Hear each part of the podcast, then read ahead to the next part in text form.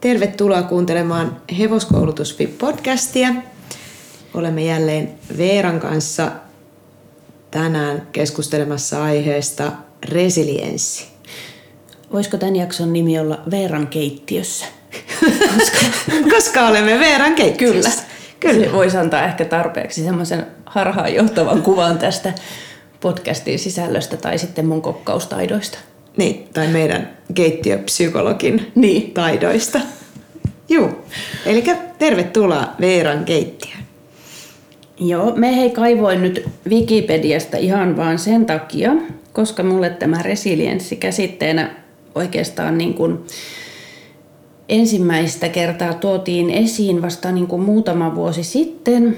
Yksi tuttu sanoi, että sulla on kyllä tosi hyvä resilienssi ja sitten me en niin kuin todellakaan tiennyt, että mikä se on, että onko se joku ruumiin jäsen vai muu. Mutta siinä kohtaa vasta niin kun rupesin tutustumaan tähän käsitteeseen, varmaan nyt ihan lähestulkoon kaikille muille paitsi minulle ollut jo aikaa sitten selvää, että mitä sillä tarkoitetaan, mutta lukaisen Wikipediasta tämmöisen lyhyen esittelytekstin tälle aiheelle. Eli resilienssi, kriisin kestävyys tarkoittaa psykologiassa psyykkistä palautumiskykyä. Se on psyykkinen ominaisuus, jota toisilla ihmisillä tai yhteisöillä on enemmän kuin toisilla. Siinä missä yksi selviää monista vaikeista vastoinkäymisistä, toiselle pienikin koettelemus voi olla liikaa. Resilienssiin vaikuttavat kasvatus, yksilön biologiset ominaisuudet, yksilön omat kokemukset ja lähipiiristä ja ympäristöstä kumpuavat myönteiset ja haitalliset tekijät. Ja sen kanssa käsi kädessä kulkee stressin sietokyky. Joo. Eli mitä huonompi resilienssi muutoksen sietokyky ihmisellä on, niin yleensä sen huonompi stressin sietokyky sillä on myös.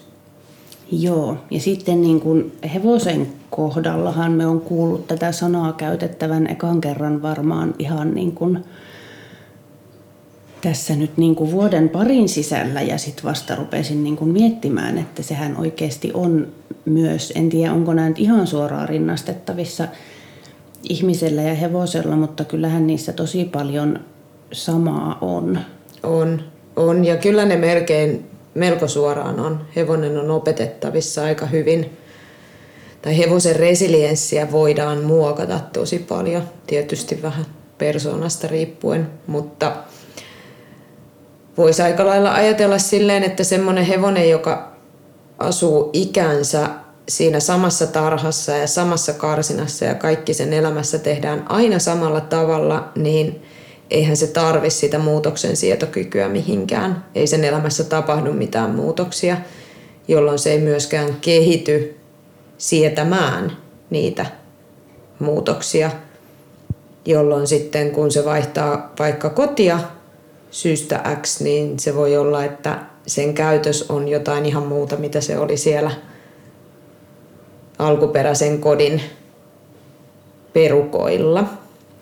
Joo, ja mulla on tässä nyt niin kuin semmoinen kokemus varsin läheltä semmoisesta hevosesta, joka, joka tavallaan hyvin paljon, hyvin pitkään sai, sai elää sillä omalla mukavuusalueellaan, että, että se myös tuntui, että se rupesi koko aika niin kuin pienenemään ja pienenemään se mm. mukavuusalue. Eli eittämättä niin kuin se resilienssi ilmeisesti voi myös ajan saatossa heiketä, että sitten jos aina siinä kohtaa, kun hevonen alkaa jotain vähän arastella tai empiä tai jännittää, niin pakitetaan sitä tilanteesta pois eikä koskaan siihen enää palata, niin tokikin se varmasti myös oppii, että kaikesta pääsee pois, mutta varmaan myös jollain tavalla niin kuin sitten tuudittautuu siihen, että kaikki on aina vaan turvallista ja rutiininomaista ja ihanaa. Mun mielestä koiran kasvatuksessa, koiran koulutuksessa tähän asiaan on kiinnitetty paljon enemmän huomioon kuin hevosten kanssa. Et eikö koirille kuitenkin, niillä puhutaan sosiaalistamisesta ja pitäisi niin kuin tietyn ikäisenä käyttää paljon erilaisissa paikoissa, että ne sosiaalistuu muihin yksilöihin, mihin tietysti tulee sitten se sosiaalinen, sosiaaliset taidot, että ne mm. oppii myös niin kuin puhumaan koiraa muiden koirien kanssa, mutta sitten samalla niin kuin sitä koiraa viedään johonkin muualle kuin siihen ympäristöön, missä se on koko ajan. Mistä sitten kotiin palattuaan, niin se, se, se niin kuin tajuaa, että hei mä selvisin tästä hengissä. Mm. Ja tämä ei ollutkaan ehkä niin kuin ihan niin kamalaa. Ja tämä on mun mielestä aika lailla sidottu myös siihen, että on olemassa arkoja yksilöitä, jotka on siis ihan synnynnäisesti arkoja. Kyllähän esimerkiksi koira pentueesta näkee aika nopeasti, mm. että siellä on niinku se yksi, joka on tosi tosi rohkea ja sitten yksi, mikä on tosi arka. Ja sitten se saattaa jonkin verran niinku kasvatuksella ja tekemisellä ja koiran itsetuntoa vahvistamalla, niin sieltä niin kuin jotenkin hälvetä. Mutta kyllä se arkuus on ominaisuutena semmoinen, että se vähän niin kuin kulkee siellä silti taustalla koko ajan. Että se tulee sitten uusissa tilanteissa aina jollain tavalla vastaan. Joo, ja mä en tiedä, että jos mietitään koiranpennun sosiaalistamista ja sitä kautta ehkä sen resilienssin kasvattamista, niin kyllähän ihmisille tuntuu olevan kuitenkin pääosin myös se selvää, että jos sulla on varsa, niin sitä pitää totuttaa uusiin asioihin, että sille täytyy opettaa niitä tiettyjä asioita ja sitä täytyy opettaa sietämään jalkojen nostelut ja talutukset ja sitä ja tätä.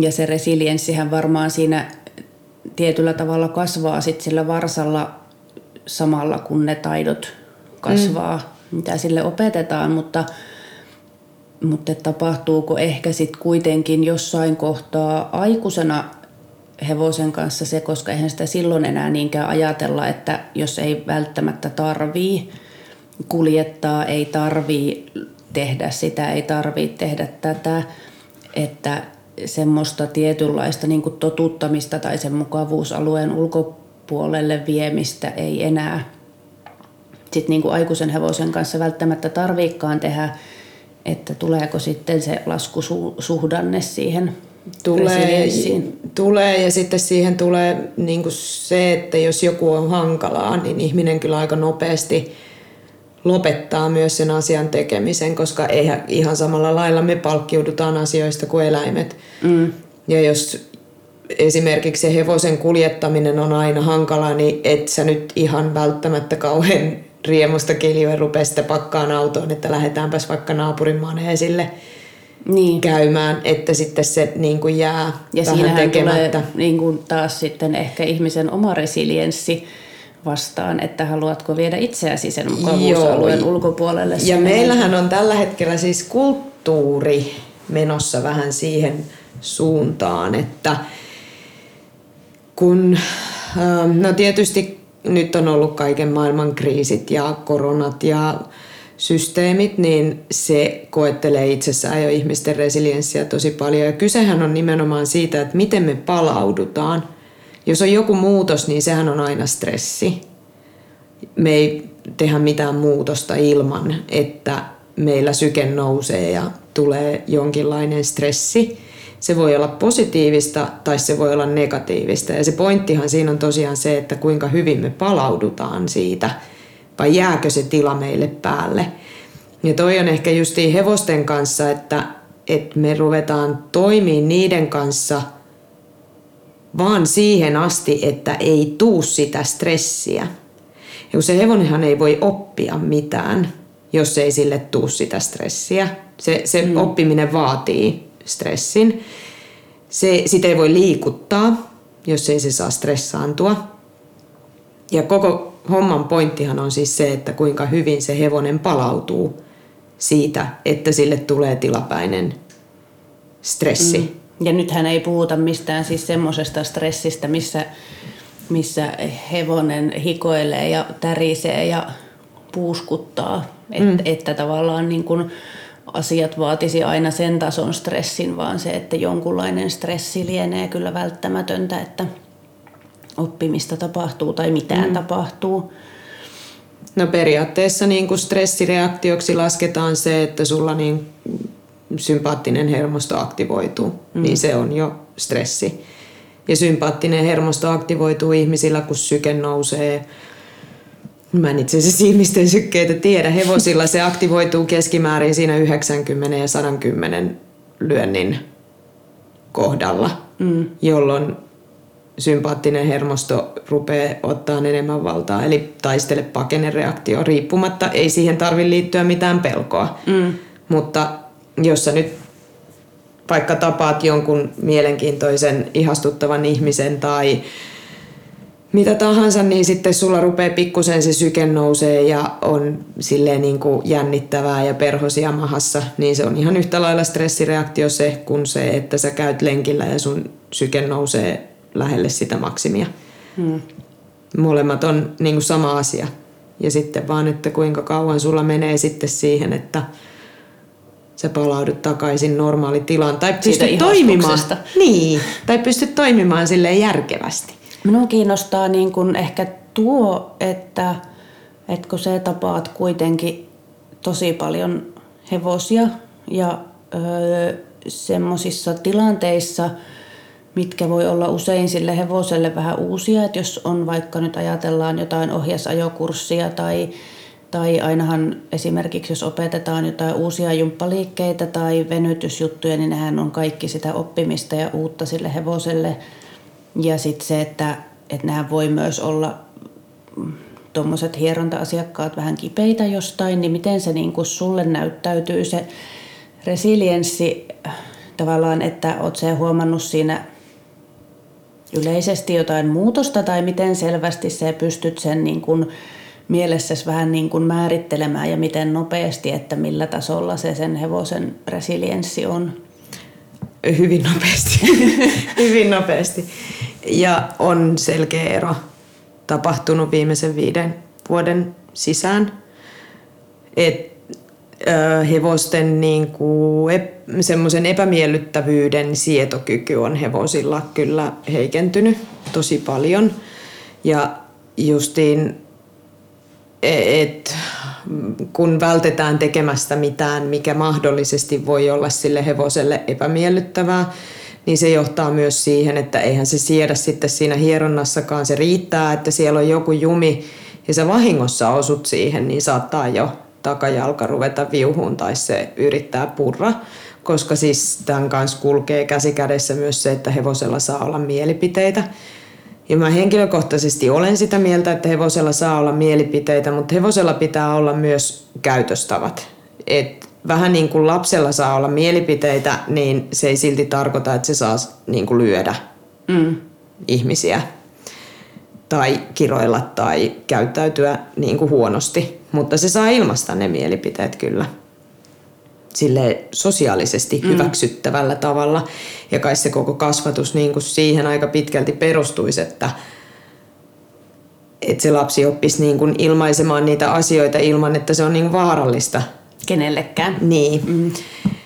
Et se on ollut tämmöinen niinku selkeä. Sitten tietysti kun on ollut noiden työhevosten kanssa niin paljon elämässään tekemisissä ja sitten kun niillä ajetaan tuolla kaupungissa ja ihmisjoukoissa ja muualla, niin kyllähän se laittaa vähän erilaiseen perspektiiviin niin kuin sen stressinsietokyvyn ja palautumiskyvyn, että – kun sillä hevosella on riittävästi rutiinia johonkin asiaan, sillä tehdään 40 tuntia viikossa töitä ja sitten sillä mennään Helsinkiin tuomiokirkon eteen ja kirkon kellot rupeaa soimaan, niin kun se te- tekeminen se hevosen kanssa on jo niin vahvaa, mm. se, se niin kuin tietää, että silloin paunun perässä ja mitä se niin kuin tarkoittaa, niin siinä ainut muuttujahan siinä on ympäristö.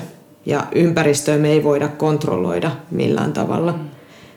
Niin sen kyllä, se jäisi monelta mm. nykypäivän hevoselta ikävä kyllä tekemättä.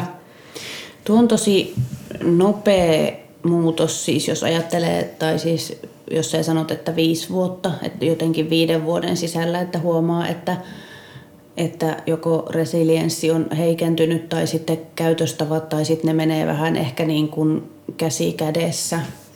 Et, Siihen voi vaikuttaa tietysti asiakasprofiili myös. Mm. Et en mä nyt ole niin, niin kuin syvälle sitä katsonut. Tämä ei ole mutta tieteellinen että, tutkimus. Ei, ei. mutta että tälleen niin kuin yleisesti ajatellen, niin jos ottaa esimerkiksi ratsastuskouluhevosia tai, tai tota, ravihevoset ja, ja sitten tietysti niin kuin erilaiset käyttöhevoset, jotka on niin kuin jonkinlaisessa joko asiakaskäytössä tai työkäytössä, niin toki sinne valikoituu sellaiset yksilöt, joilla on jo synnynnäisesti tiettyjä ominaisuuksia mm. ja ne on niin kuin omalla tavallaan oman arvon tuntoisia ja, ja hyvin paljon niin kuin vahvempia henkisesti. Eihän ratsastuskouluun esimerkiksi arka, mm. pelokas yksilö, jolla on huono itsetunto, niin sehän on niin kuin vaarallinen siihen hommaan, että ei sitä ruveta niin, ei, ei, ei työkäyttöön ruveta siedättämään esimerkiksi hevosta, joka ei siihen sovellu. Että se joko käy tai sitten se ei käy. Ja kyllä niin kuin omasta kokemuksesta voin sanoa hyvinkin henkilökohtaisesta kokemuksesta, että ei myöskään kyllä tuolla raviradoilla niin ei, ne, kyllä ne, mitkä sieltä siellä niinku- pärjää, niin ei ne ole niitä, niitä tota herkimpiä yksilöitä kyllä tai semmoisia niin kuin arimpia yksilöitä. Ei, ja mulla meni itsellä vuosia, että mä tajusin, mitä tarkoittaa se kilpahevosen luonne, että kilpahevosella pitää olla kilpahevosen luonne, että sehän on niin kuin käytännössä aggressio, että sillä pitää mm. olla niin kuin tietty, tietyllä tapaa aggressiivinen. Aggressiivinen on vähän niin kuin huono sana siinä mielessä, että meillä se niin kuin käsitetään väkivallaksi niin herkästi eikä niin kuin mm. välttämättä semmoiseksi tunteeksi, mm. mutta että niillä pitää olla semmoinen niin kuin tietynlainen paineensietokyky ja semmoinen niin kuin, niin kuin ihmisurheilijoilla. Niin. Että et sä niin kuin siedät sitä, että sä meet maitohapoille ja sun maailma ei kaadu siihen. Mm. Että sun jalassa nyt vähän kivistää jossain kohtaa. Ja se huomaa ehkä siitäkin, että usein sellaiset hevoset ei esimerkiksi näytä.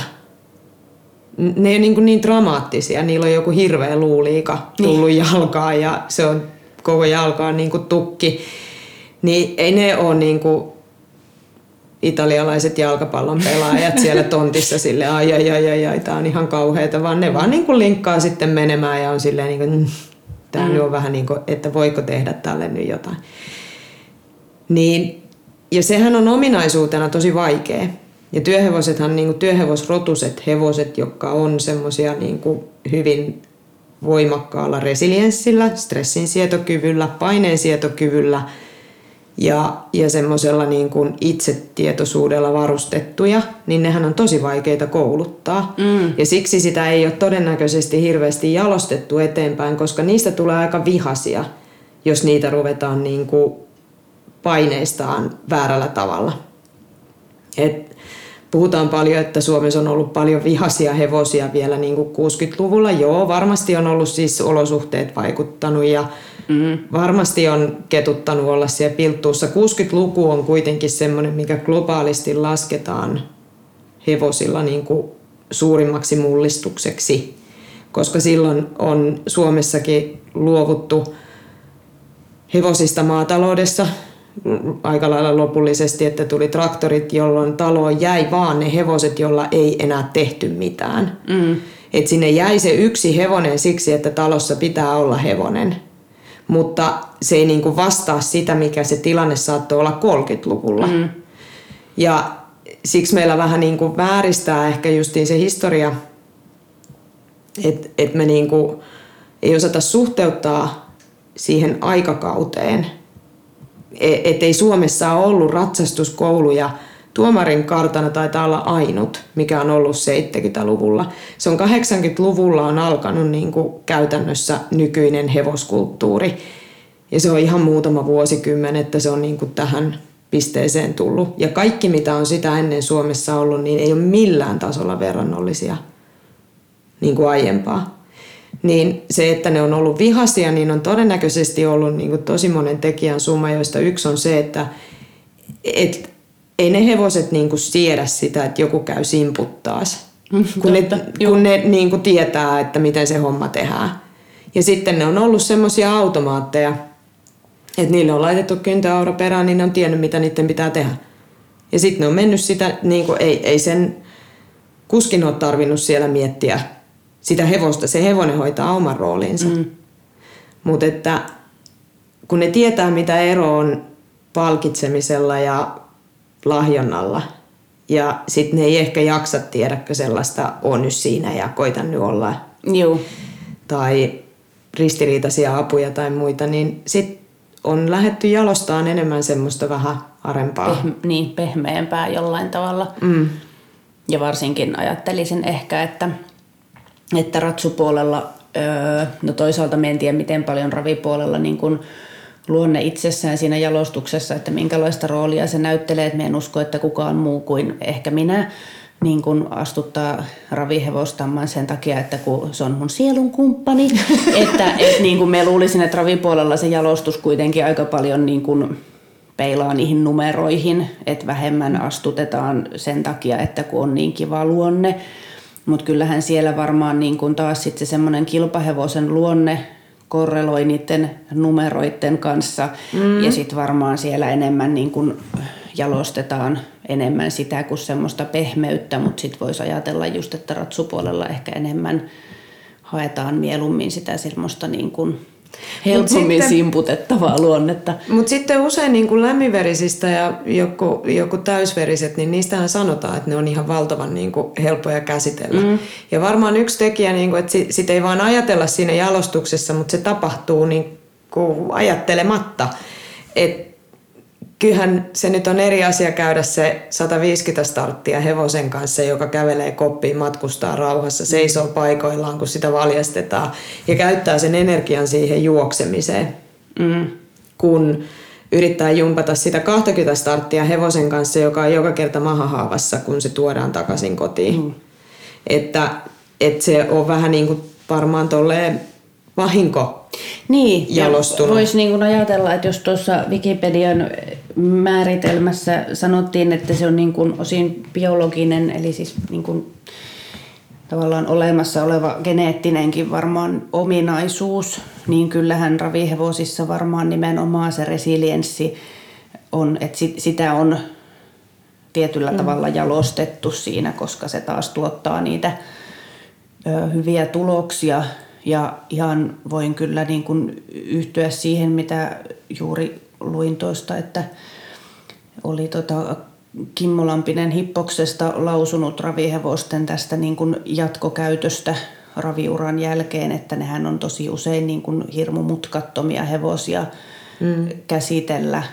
Niin tietysti se, että niitä on paljon käsitelty ja niiden kanssa on paljon tehty, mutta me luulen, että siellä on ihan se perusluonne semmoinen, että sitä resilienssiä on siellä. Mm.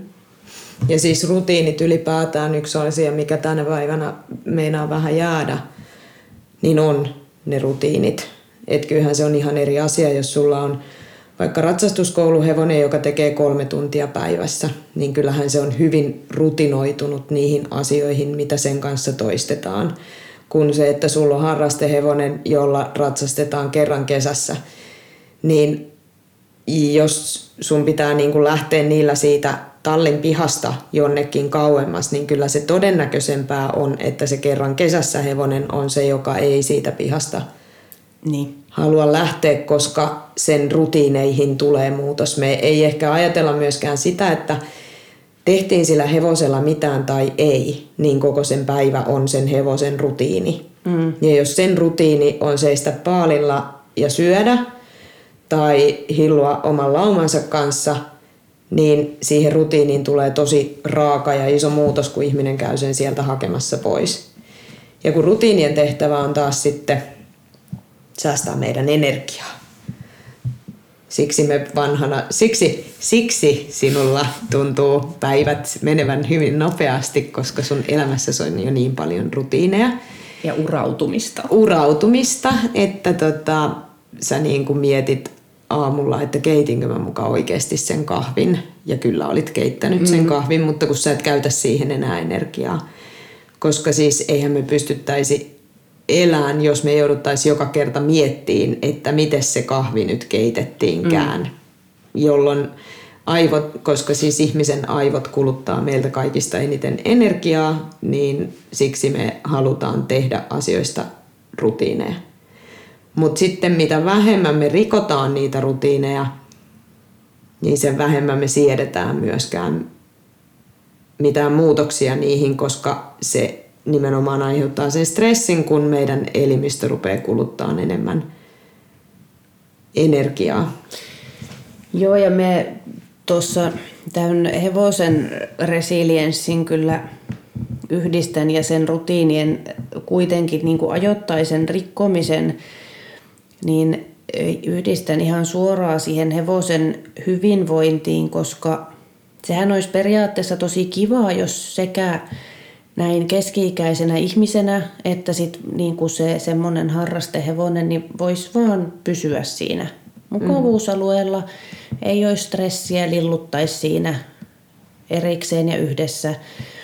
Mutta se, että kun niitä ikäviä asioita joka tapauksessa tapahtuu ja kun hevosellekin on pakko tehdä niitä joitain asioita, kuten vaikka raspata hampaat, rokottaa, jos tulee joku, että onkin pakko lähteä klinikalle, on pakko lastata, että tulee niitä semmoisia, että niitä ei vaan yksinkertaisesti mitenkään voi välttää, niin siinä kohtaahan se stressi, minkä se aiheuttaa sille eläimelle, että nyt onkin yhtäkkiä ihan pakko. Ja sitten joskus voi olla jopa pakko ihan just siinä hetkessä, kun se ähky tulee ja oot muutenkin kipeä, niin vaan mennä sinne traileriin, vaikka ei yhtään taho.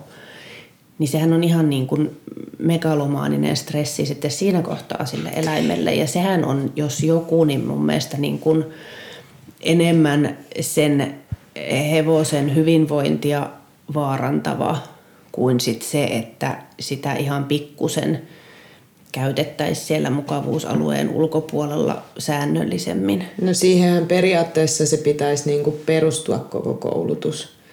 Että et hevosta viedään aina pikkusen sen mukavuusalueen ulkopuolelle, sitten se pidetään siinä vähän aikaa ja sitten taas lisätään niin kuin yksi palikka ja viedään mukavuusalueen ulkopuolelle, pidetään siinä vähän aikaa ellei satu olemaan niin kuin vaikka ajo-opetukseen niin herkullinen tilanne, että sulla on niin hyvä emätamma, että sä voit opettaa sen niin kuin varsan siinä emän vierellä, jolloin se on se emä, joka hoitaa sen opetuksen ja siedätyksen sun puolesta. Mm. Koska jos ei se emä pelkää sitä ajamista, niin ei se varsa osaa pelätä sitä. Ei se, ei se, sen mielestä se on ihan normaalia, että hänet nyt tähän sidottiin mm. aisaan kiinni ja sitten vaan mennään, koska se katsoo äitiltään siihen mallia ja saa siihen sen turva. Mutta tota, tuohon kopitukseen ja tuohon niin, niin, niin mulla katkesi ajatus, kun mulla oli äsken oikein hyvä joku tämmöinen niin ajatus, mitä... Niin voi aina väittää.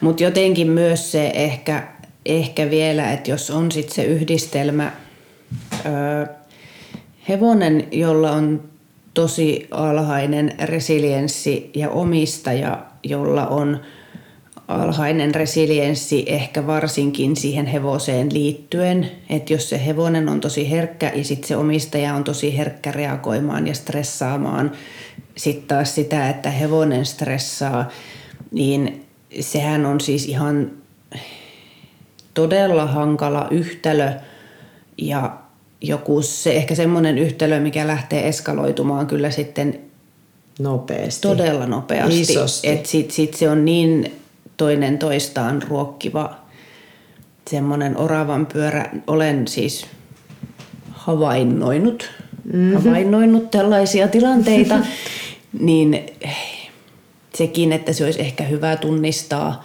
sekä hevosessaan että itsessään se, että – että mi, millä tasolla se paineensietokyky on ja sitten miettiä esimerkiksi, että jos se hevosen paineensietokyky on tosi huono, niin voisiko siinä olla sitten tietyissä tilanteissa sitä käsittelemässä ihminen, jonka taas paineensietokyky on Hyvä. parempi.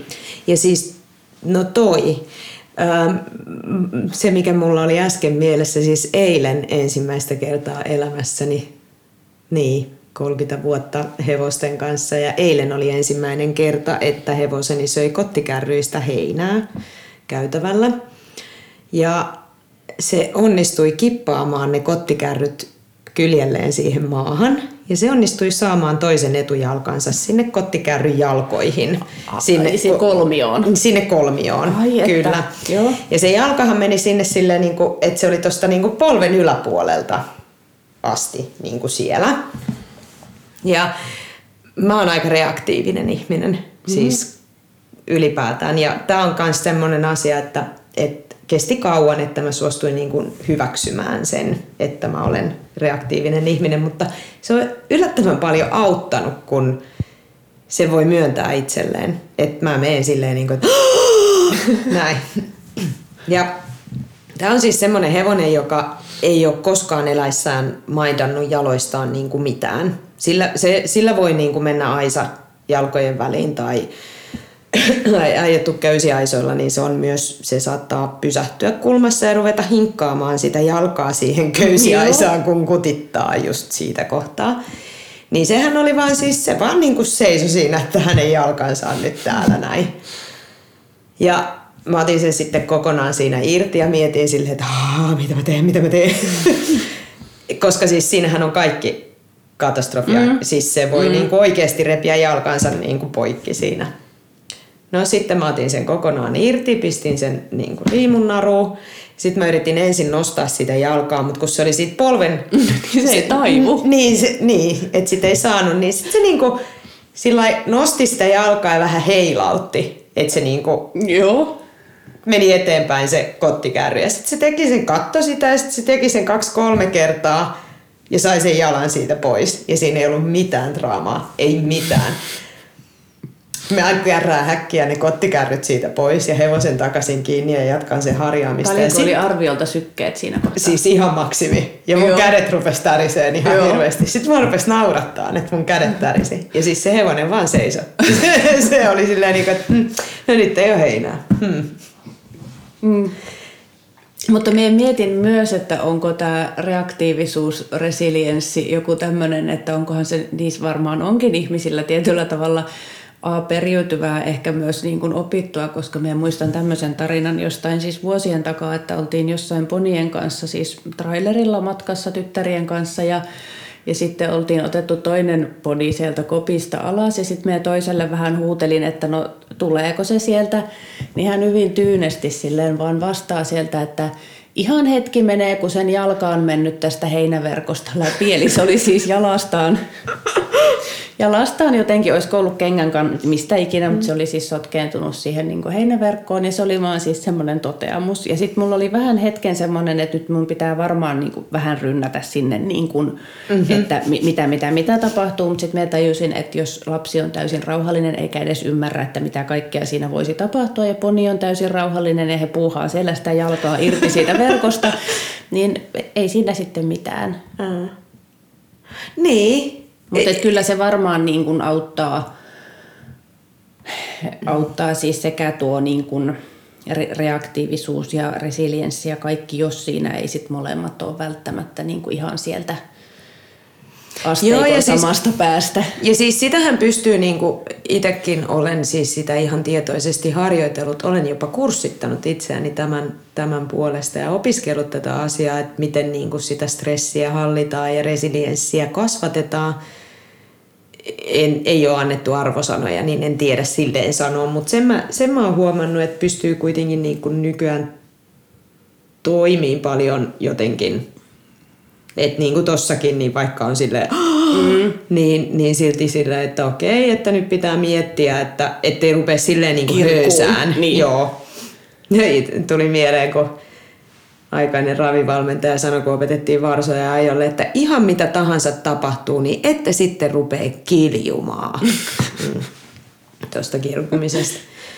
Mutta että mm, kun siis reaktiivisuushan ei varsinaisesti ole sitten, sehän on myös sidottu hermoston mm. toimintaan ja on perinnöllinen.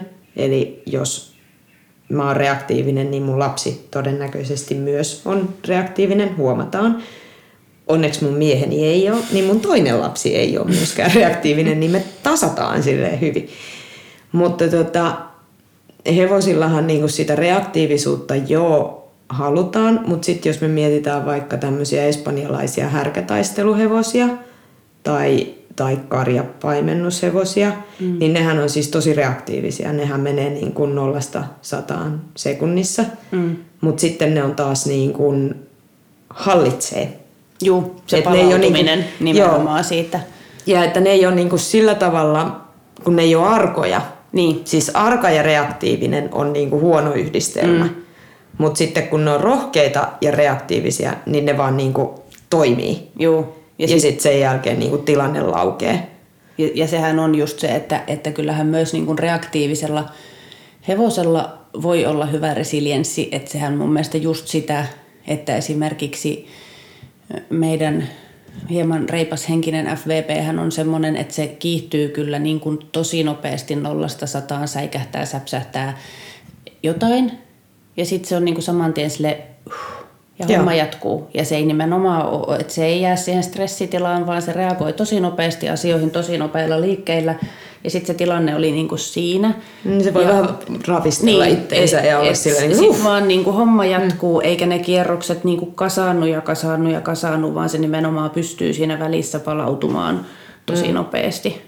Usein huomaa jotenkin ehkä tuommoiset niinku alkuperäisrotuiset ja kylmäveriset on mun mielestä niinku tyypillisempiä siihen, että niillä rupeaa niinku kasaantuun ja sitten se jää päälle ja sitten kun se jää päälle, niin ne menee niin semmoisiin tiloihin, että sinne on tosi vaikea niin kuin mm. saada enää sitä kontaktia, että huhuu, että voisitko tulla tänne.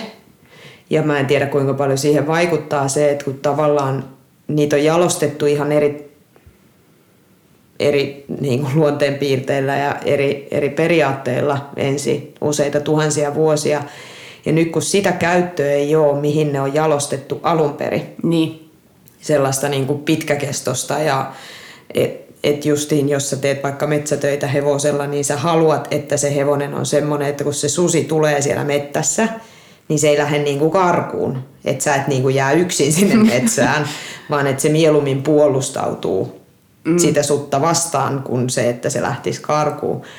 Niin nyt meillä niin kuin jalostetaan sitten taas enemmän semmoisia niin urheilupiirteitä, niin siinä niin kuin sotkeutuu vähän kaksi päinvastasta kulttuuria ja luonteenpiirrettä niissä hevosissa yhteen. Et siellä on se jossain määrin se semmoinen niin överipaineen sietokyky ja siis semmoinen niin kivun sietokyky. Mm mutta sitten on niin kuin vähän sitä arkuutta ja vähän sitä reaktiivisuutta, niin sehän on yhdistelmänä ihan sikavaikea. Todella. Joo, tuo on ehkä, joo. Ja ne on justiin sitten niitä, joiden kanssa tulee herkästi sitä ongelmaa, että tämä vaan painaa kuolaimelle, kun, kun se sietää niin paljon sitä painetta, fyysistä painetta niin kuin itseään kohtaan, mutta silti se saattaa olla niin kuin, että se pelkää samaan aikaan sitä niin. painetta. Että se on, niin, ja, en ja sit niin kuin, jollain tavalla kuitenkin kuuma mm. ja semmoinen, että se ei taas ole niin kuin... Niin ja sitten se ei saa sitä itseensä niin kuin hallintaan, niin. että se ei saa sitä niin kuin, niitä kierroksia laskettua niin. sieltä alas. Ja osittain sitä voi mun mielestä niin kuin kouluttaa, mutta ei kaikissa yksilöissä. Mm. Ja sitten pitää vaan niin kuin hyväksyä se, että, tämä ei välttämättä ole se yksilö, jonka kanssa mä nyt harrastan pitkiä maastovaelluksia, kun se niin. meinaa saada mahahaavan, kun se astuu tästä tontilta ulos. Niin. Miten se niin kuin tuon resilienssin että, tai siis tähän on aina mielenkiintoista silleen jutella sun kanssa, kun sulla saattaa yhtäkkiä olla jossain takataskussa joku tutkimuskin aiheesta, kun aiheesta. ja itsellään ei siis hermorakenne kestä ollenkaan mitään tuommoisen niin kuin tieteellisen tekstin lukemista. Niin siitä, että jos se on osittain, että resilienssi on tavallaan meidän biologiassa ja vähän niin kuin synnynnäinen, mutta sitä voidaan myös niin kuin kouluttaa, siis kehittää, niin miten se niin kuin näki sen, että miten paljon siitä ehkä on semmoista synnynnäistä. Onko tietoa, tarkkaa tietoa, prosenttilukuja? Ei ole, kun ei sitä ole tutkittu. Ei, ei sit ole tutkittu Ja varmaan vähän hevosilla. hankala tutkimuskohde ylipäätään onhan siinäkin niinku muuttujia. Oh, ja sitten paljon. kun me ei olla niin kuin hevosilla ei ole tutkittu vielä tarpeeksi esimerkiksi temperamenttiominaisuuksia, ihmisillä on. Ja ihmisillä niin kuin alkaa olla siis konsensus siihen, että, että on joku, kun vauva syntyy, niin sillä on jo olemassa jonkinlainen mm. temperamentti, että on ja, ja siihen lasketaan tiettyjä piirteitä. Siinä on sosiaalisuus. Sosiaalisuushan ei ole sama kuin sosiaaliset taidot. Laumaeläimet on aina yleensä sosiaalisia, toiset enemmän kuin toiset, mutta sosiaaliset taidothan on asioita, mikä opitaan. Eli käyttäytymismallit, jos sä laitat lapsen elään susien kanssa, niin se oppii susien sosiaaliset taidot, mutta ei ihmisten. Mutta tota, sit siellä on justiin niinku se muutosten sietokyky ja, ja mä en nyt muista mitä kaikkea, kaikkea on. Keltikangas Järvinen on Suomessa kirjoittanut tosi paljon kirjoja, tosi hyviä kirjoja niin kuin temperamenttiominaisuuksista, suosittelen lämpimästi. Ja tota, koirilla on jonkin verran niitä tutkittu. Hevosilla ne on vähän suppeita ja ehkä jotenkin ei, en, mä en ihan täysin luota niihin, mitä, mitä on tutkittu tällä hetkellä. Ja et, kun, kun sit, sit on niin hirveän vaikea aikuisessa hevosessa enää sanoa, että mikä siihen on niinku opetettu niin. ja mikä on Sepä. ympäristön tekijä, mikä on käsittelijän rooli.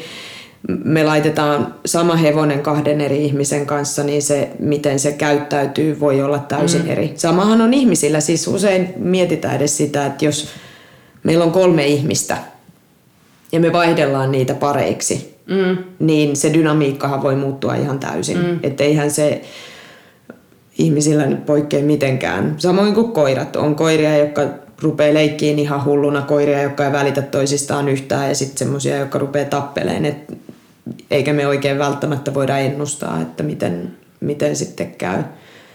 Mutta tota, muutoksen sietokyky ja sitten semmoinen niin suhtautuminen uusiin asioihin, niin se on aika lailla pidetään niin kuin tällä hetkellä kaikilla lajeilla semmoisena synnynnäisenä ominaisuutena. Et jos sulla on vaikka kaksi lasta, niin toinen niistä saattaa olla oikein avoin ja iloinen kaikille muutoksille ja uusille asioille ja utelias ja semmoinen niin kuin, se nauttii, kun se saa matkustaa ja käydä vieraissa paikoissa. Ja sitten sulla saattaa olla lapsi, joka ahdistuu ihan suunnattomasti siitä, että sen pitää lähteä kotoa mm. johonkin.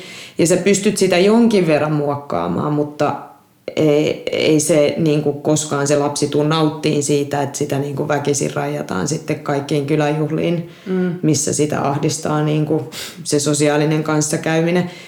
Niin kyllä mä väitän, että hevosilla on, on sama. Ja kyllä noin niin kuin työajomestarit, noin vanhat mestarit, niin ne sanoo heti. Ne näkee niin kuin heti. Joo. Ja mä, mä ihailen sitä. Siis mä ihailen ihan suunnattoman paljon sitä, kun noi ajomestarit, kun ne katsoo hevosta ja ne sanoo heti, että tosta ei tule ikinä. Joo.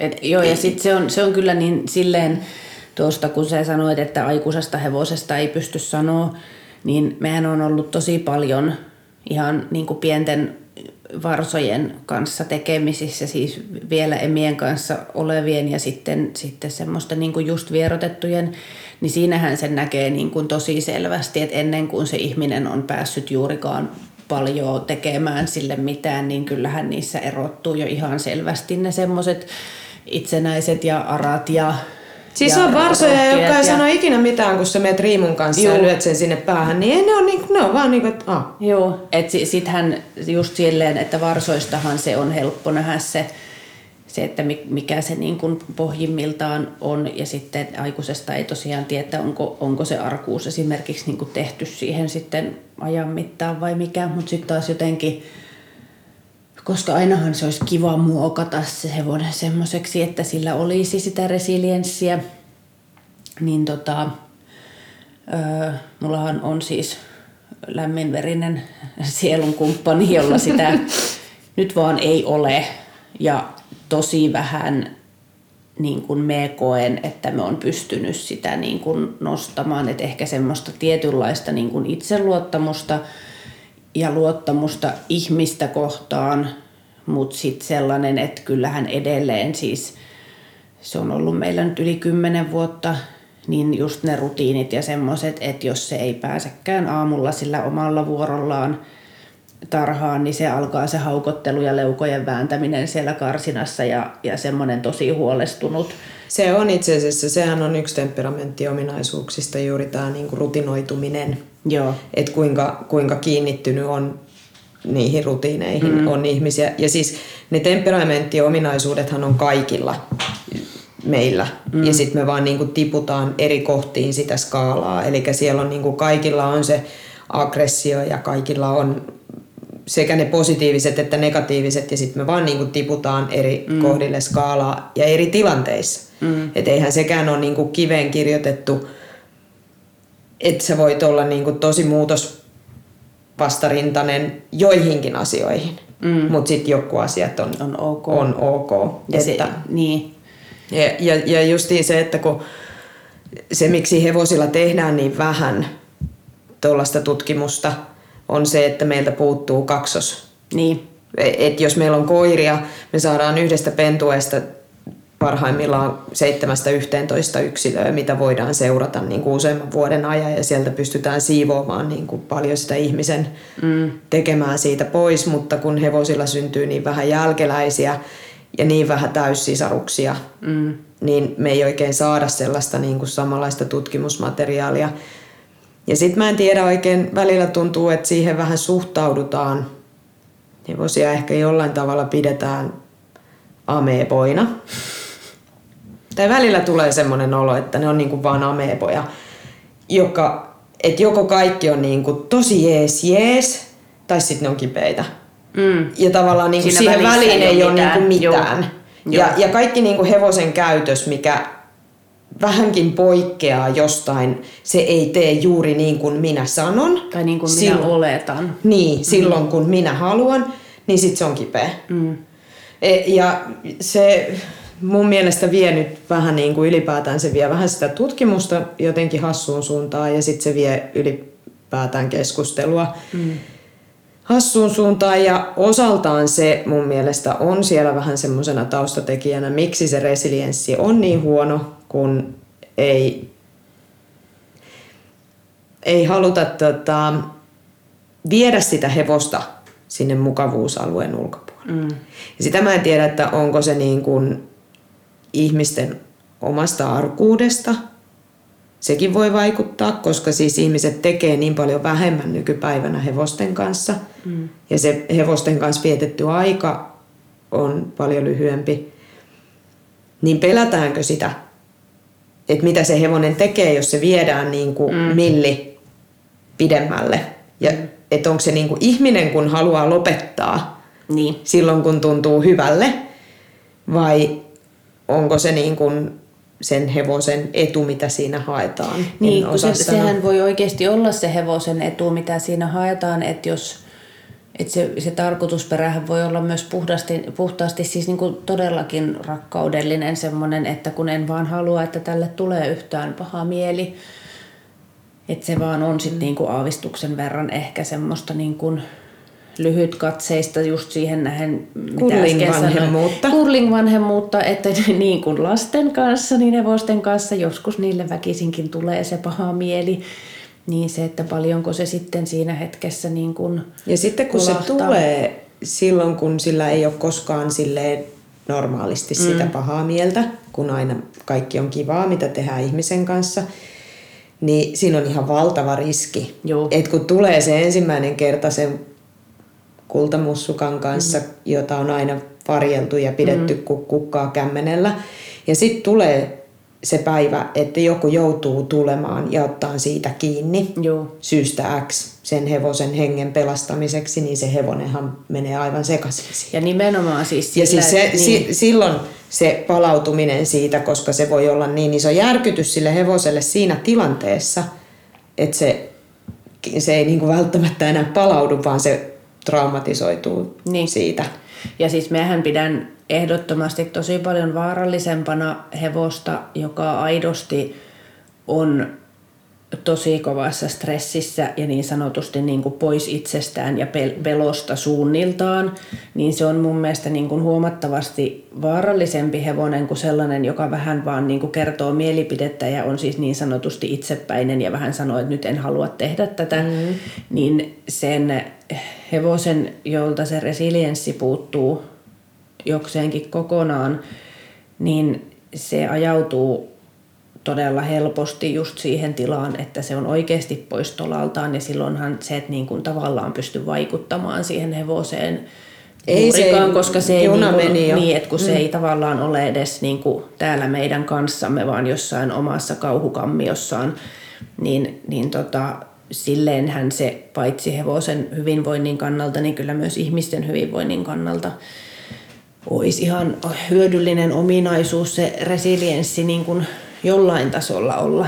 Sehän on ollut nyt siis näillä ulkolaisilla niin kuin vanhemman linjan eläinten kouluttajilla, hevoskouluttajilla, niin aika paljon noussut nyt viime aikoina tapetille justiin tämä hevosten niin kuin kehotietoisuus, mikä osittain mä väitän, että kun se hevosten liikunnan määrä on hyvin pientä, nämä on yleensä ihmisiä, jotka tekee hevosilla sen 40 tuntia viikossa töitä. Eli samalla hevosella tai mm. samoilla hevosilla. Ei niin, että ne ratsastaa 40 hevosta viikossa, vaan, vaan että ne tekee sillä niin kuin samalla hevosella pitkiä vaelluksia tai metsätöitä tai näin. Niin niillä tulee paljon just sitä kehotietoisuutta. Eli kun se hevonen menee semmoiseen niin jännittyneeseen tilaan, niin se poistuu itsestään. Mm. Se, se niin kuin ulkoistaa itsensä, se keskittyy jonnekin muualle. Ja sitten jos se silloin surkee meidät koskeen mm. sitä johonkin, varsinkin semmoiseen paikkaan, vaikka mahaan, mikä on siis muutenkin jo nykyään semmoinen, mihin ei monella hevosella saa koskea, tai, tai johonkin niin kuin takajalkaan, niin ne voi oikeasti potkasta niin kuin tiedostamattaan Juh. sitä.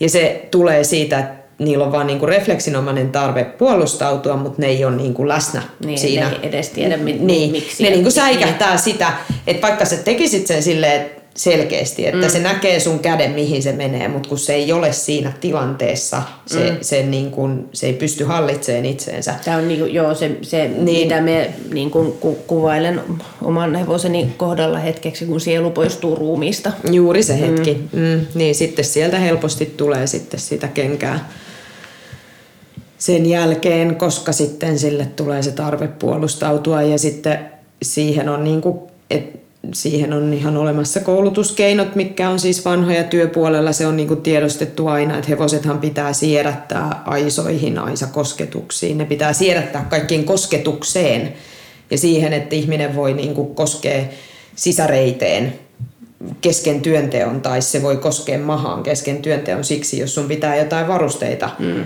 siirrellä. Ja se, se, se niin kuin on koko ajan tietoinen kaikista raajoistaan. Mm. Ja se on tietoinen, niin kuin, ja siihen justiin niin kuin se, että tämä mun hevonen laittaa jalan sinne, sinne kottikärryihin, niin se oli hyvin tietoinen siitä, mm. että se jalka on siellä.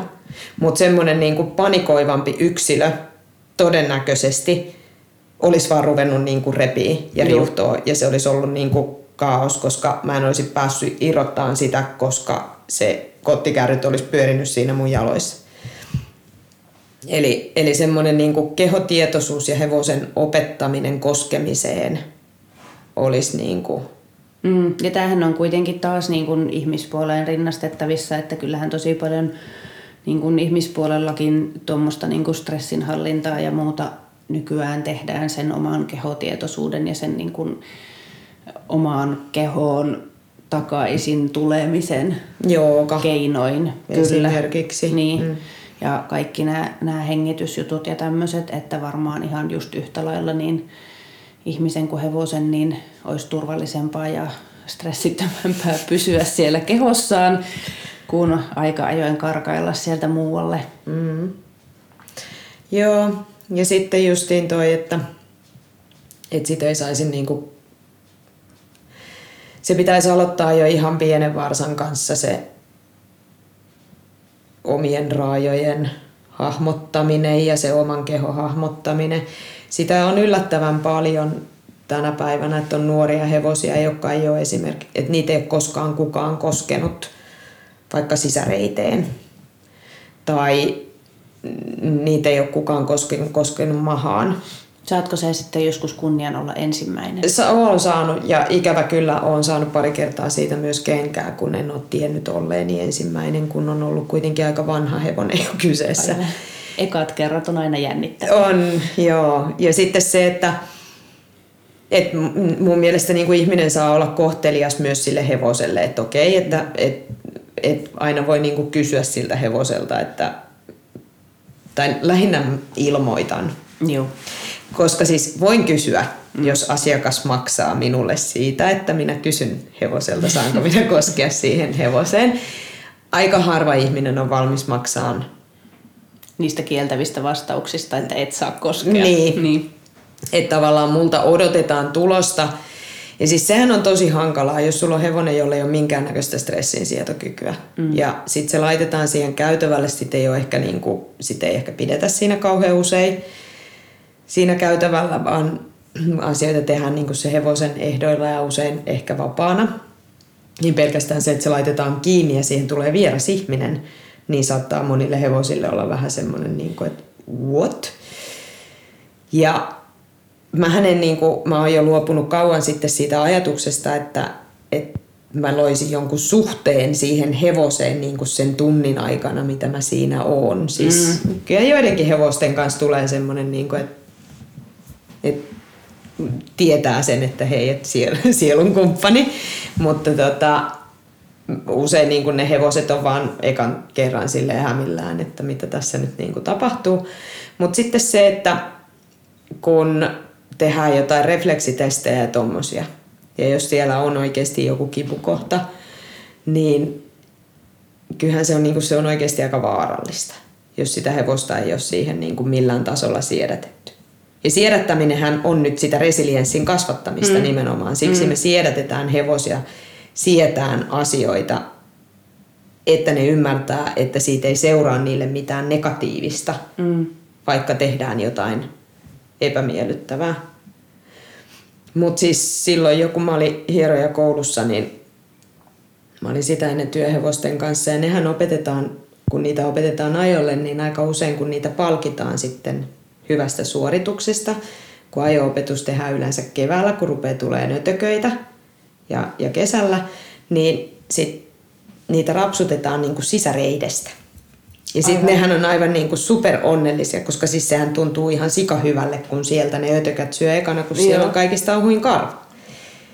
Ja minä tyhmä koulussa meidän harjoitushevoset oli siis ratsastuskouluhevosia, jotka oli vähän semmoisia niin äkäisemmän puoloisia, koska siis ihmiset usein ratsastuskouluissa kohtelee ja käsittelee hevosia vähän eri tavoin, niin ne on usein varauksellisempia vieraita ihmisiä kohtaan.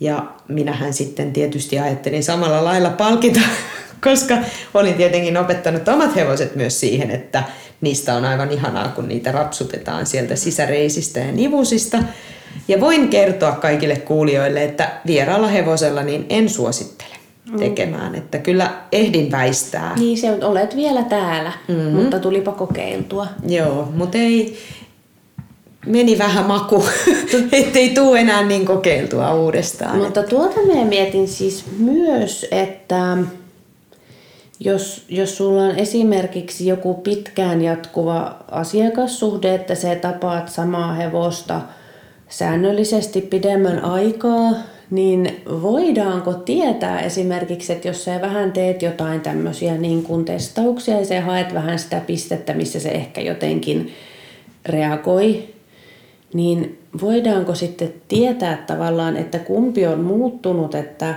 voiko sen hevosen tavallaan niin kuin resilienssi kasvaa vaikka siihen sun johonkin testaamiseen, että se ei reagoikaan yhtä herkästi, koska se on vähän niin kuin tottunut siihen, että no ei tässä mitään.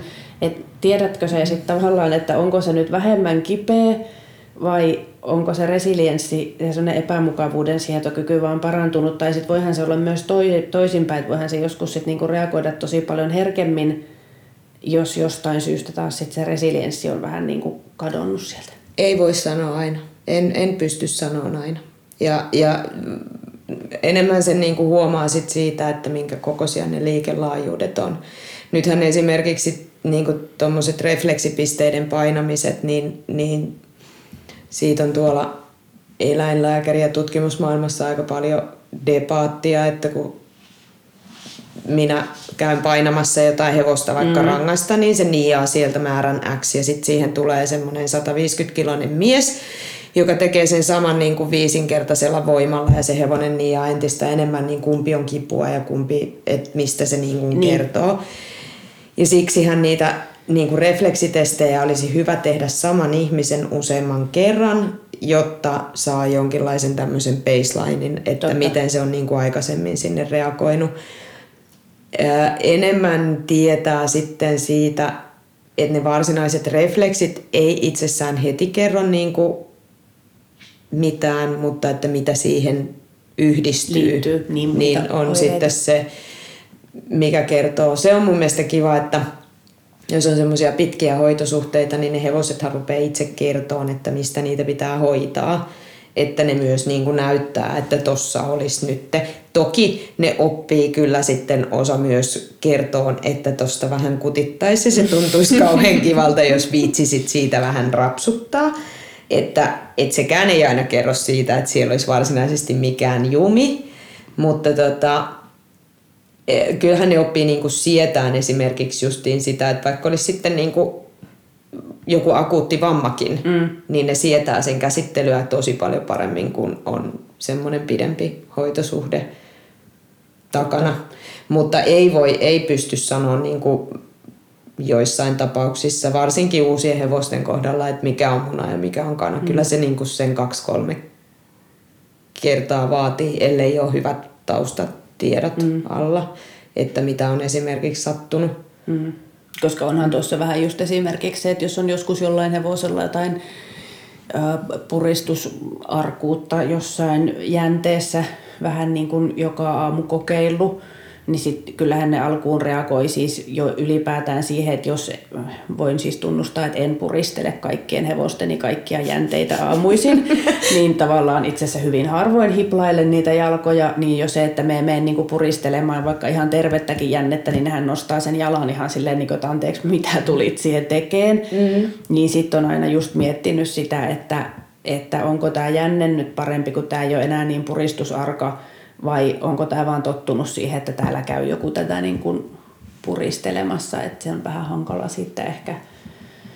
Joo, ei, siis kyllähän noin palpaatiotestit, että muutenhan siis meillähän eläinlääkärit tekis vaan niitä. Mm. Eihän meillä olisi ultraäänilaitteita eikä röntgeneitä eikä mitään muuta, jos se pelkkä palpaatio riittäisi niin kuin kertoon kaiken. Kivun asteen tai... Niin. niin. Ja sitten kun toi kipu on niin kuin, siis se on niin kiehtova ja äärimmäisen ihana juttu, koska sehän on sidottu sitten puhtaasti myös stressinsietokykyyn ja resilienssiin. Ja se, että mikä on kipua ja mikä on stressiä, kun niitä ei niin kuin oikein aina eroteta toisistaan, kun ei siis itse kokija ei välttämättä osaa sanoa, että onko kyseessä kipu vai pitkittynyt stressi. Ja toinen voi johtaa toiseen ja toisinpäin. Ja sitten se, että nämähän jouduin siis jossain kohtaa perustelemaan, miksi kirjoitan someen kipusta, koska siis eihän hierojille kipu ei niin kuin vissiin kuulu Aivan. lainkaan Joo. arkiseen elämään. Ei, joo. Mutta tota, sen on huomannut, että mitä parempi resilienssi hevosella on, niin sen parempi kivunsietokyky sillä myös on. Ja sen myötä myös parempi immunivaste. Okay. Tavallaan niitä Joo. ongelmia vastaan. Jos meillä on hevonen, joka on, että sillä on jo jotain stressiä ja sillä on elämänhallinnallisia ongelmia, Mä tykkään puhua hevosten kanssa nykyään elämänhallinnasta, koska siis usein nämä ongelmat kulminoituu siihen, että niillä on joku elämänhallinnallinen asia joo. pielessä. Ne pääsen ihan täysin, tuo termi on mun mielestä ihan mahtava. Joo, joo. E, et, tai lähinnä se on sitä, että ne ei voi hallita sitä niiden elämää, niin, niin. Mikä, mikä sitten johtaa johonkin ongelmaan. Mutta että semmoiselle niin hirveän herkästi sitten justiin tulee sitä mahahaavaa ja sitten justiin kaikesta vammoista palaudutaan huonosti, kestää kauan, kaikki niin kuin on jotenkin tosi vaikeaa ja ahdistavaa ja sitten saadaan niin kuin tuommoisia kumulatiivisia ongelmia mm. vielä siihen päälle. Ja sitten meillä on semmoinen hevonen, jolla on niin kuin se elämänhallinnalliset asiat kondiksessa.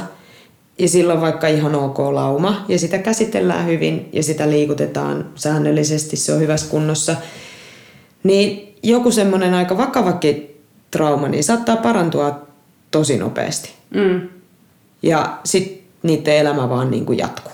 Mm. Mutta siis niin, taas niin kuin ihan suoraan ihmispuolelle rinnastettavissa, vaikka lähtökohtaisesti jossain kohtaa vastustin hirveän paljon hevosten inhimillistimä, il, inhimillistämistä. Mistä? Kiitos.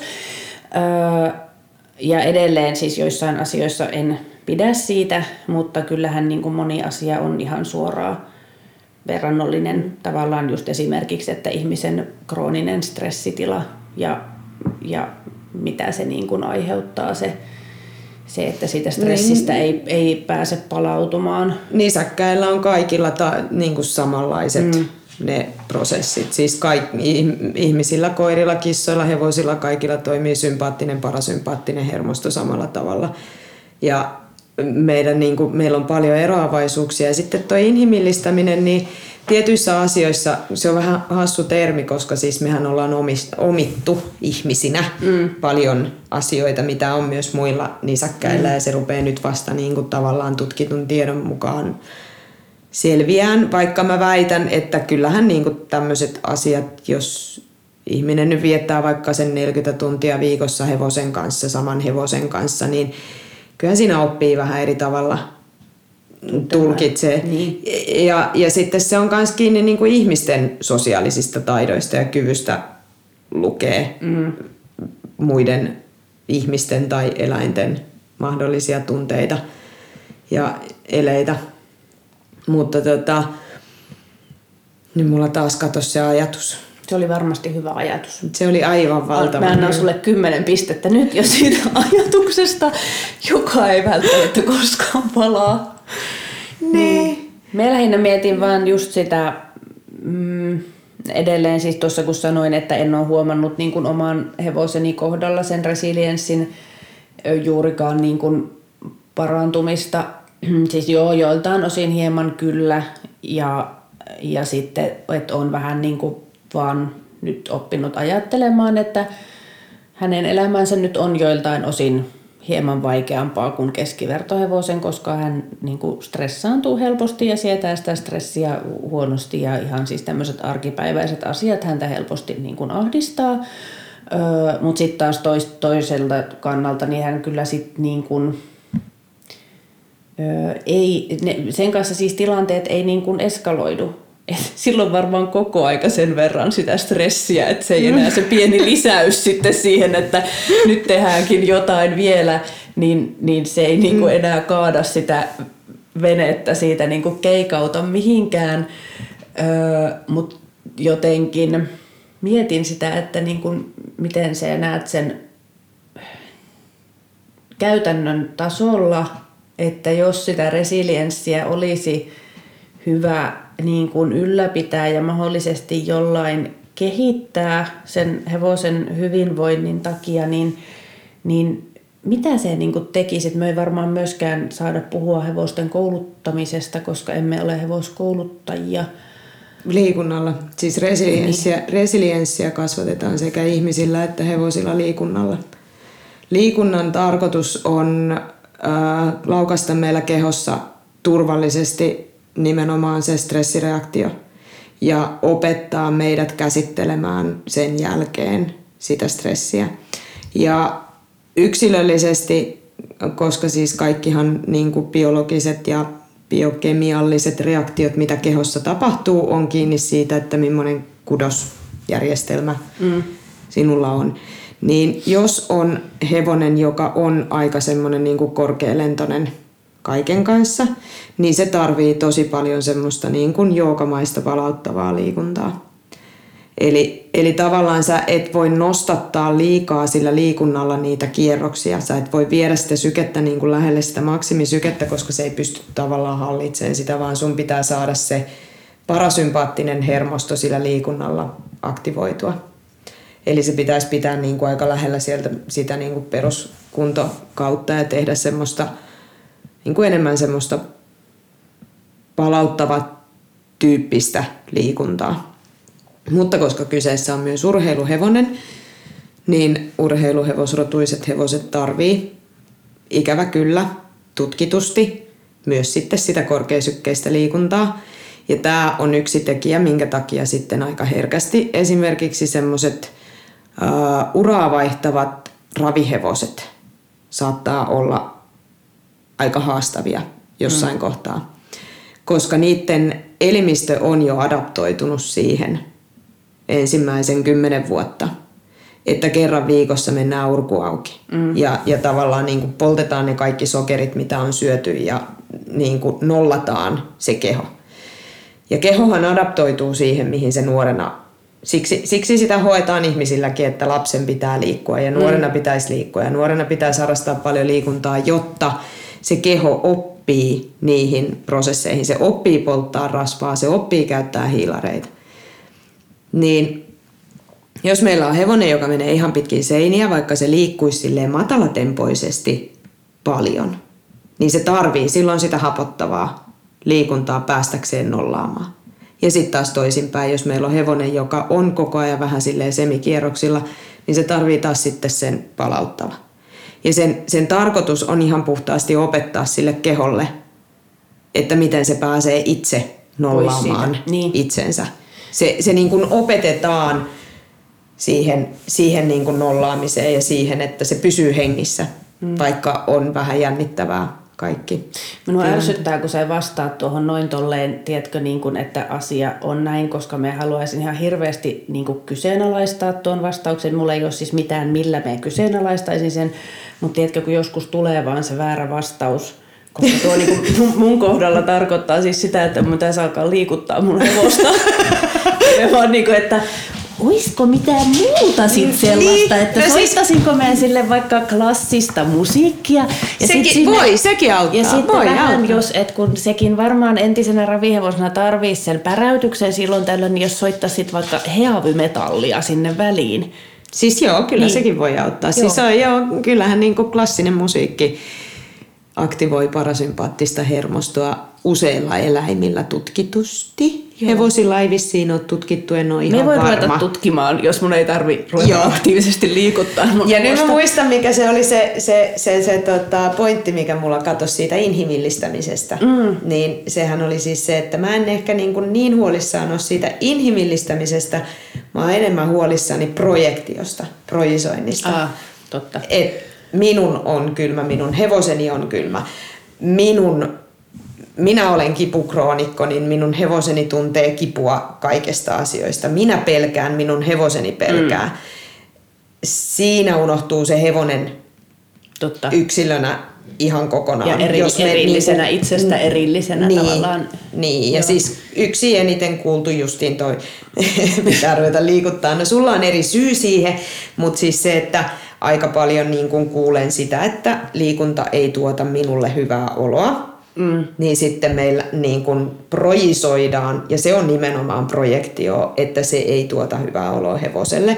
Hevonen on luotu liikkuun 18 tuntia vuorokaudessa kaikissa askellajeissa, ensisijaisesti käyskennellen se 18 tuntia, mutta hevosen hermosto ja hevosen keho on siitä erilainen kuin ihmisillä. Osittain varmaan niin kuin ihan elinympäristön takia, niin niillä ikävä kyllä kaikki stressihormonit kumuloituu sinne kehoon. Ne, ne niin kun, jos ne ei pääse päästään nurku auki tasaisesti rodusta riippumatta, niin niillä kertyy kortisolia ja adrenaliinia aika paljon sinne kehoon. Ja se poistuu sieltä vasta sitten, kun se pääsee oikeasti niin kuin päästä. Ja se on yksi syy, miksi hevosille tulee myös herkästi mahahaava, vaikka ne ei liikkuisi tai niitä ei käytettäisi mihinkään, niin ne sairastuu stressiperäisiin sairauksiin siksi, että joko ne ei liikuttaisi, sitten se liikunta on hyvin niin kuin vääränlaista. Niin. Ja sitten ylipäätään niin kuin semmoinen liikunnan demonisointi, koska nämä kulkee myös vähän käsi kädessä. Että joko yleensä niin kuin hevoset, joilla on tosi heikko resilienssi, niin ne on yleensä hevosia, jotka joko ei liiku lainkaan, tai sitten ne liikkuu tosi paljon, mutta liian hapottavasti. Joo. Niin siihen on olemassa suositukset ja ne suositukset on hevosilla ihan samat kuin ihmisillä. 80 prosenttia peruskuntoliikuntaa, 20 prosenttia kuntoliikuntaa, eli vähän korkeammalla sykkeellä ja vain 5 prosenttia, maksimissaan 5 prosenttia saa olla niin kuin maksimi. Sykkeillä. Niin. Ja tämä on meillä vähän väärinpäin.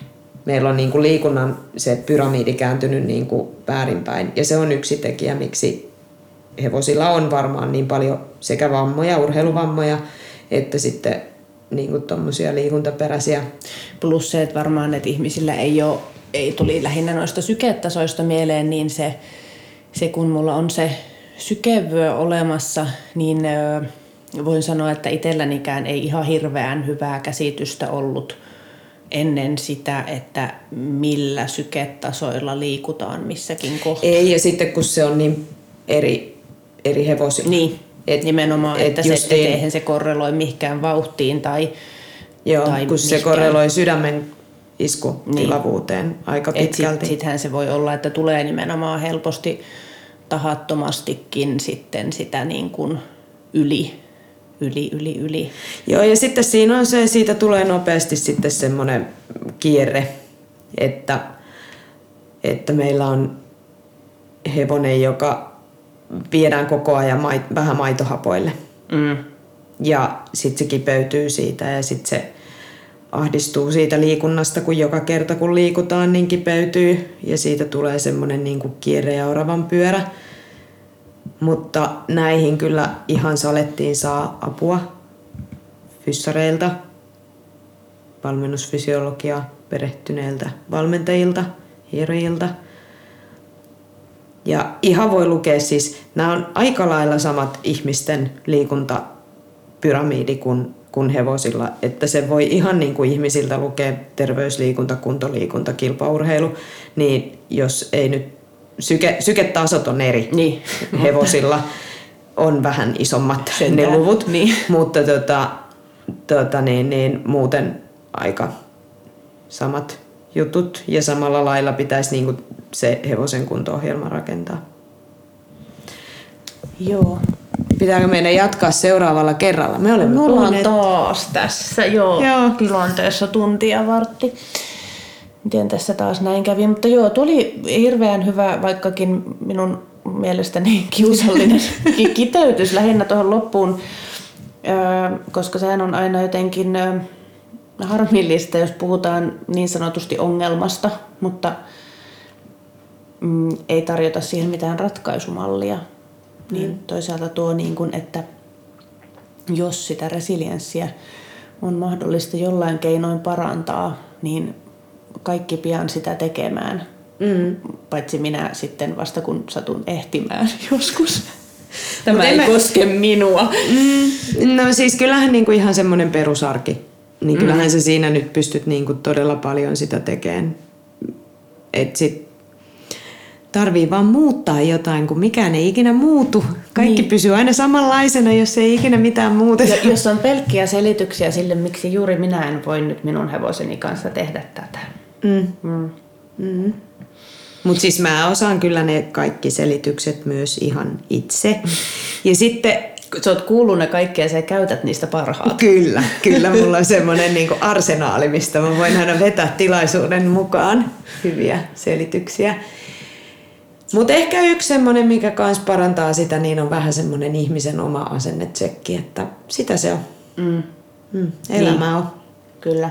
Että jos sulla on joka päivä töitä ja sä istut se 250 kilometriä päivässä autossa asiakkaalta toiselle ja sataa kaatamalla vettä ja on silleen niin kuin nollassa lämpötila, niin, niin kyllä se aika harvoin on, että rouva Viistonen lähtee siinä kohtaa kaivaan sitä mudassa pyörinyttä hevostaa tarhasta. Siinä on taas ihmisen resilienssi. Joo, Myös siis niin me tulemme hyvin vahvasti mun resilienssiin siinä kohtaa, Niin. että, että tota, sitten sen kanssa vaan niin kuin eletään. Mm. Ja sitten se kompensoidaan jostain toisaalta. Mm.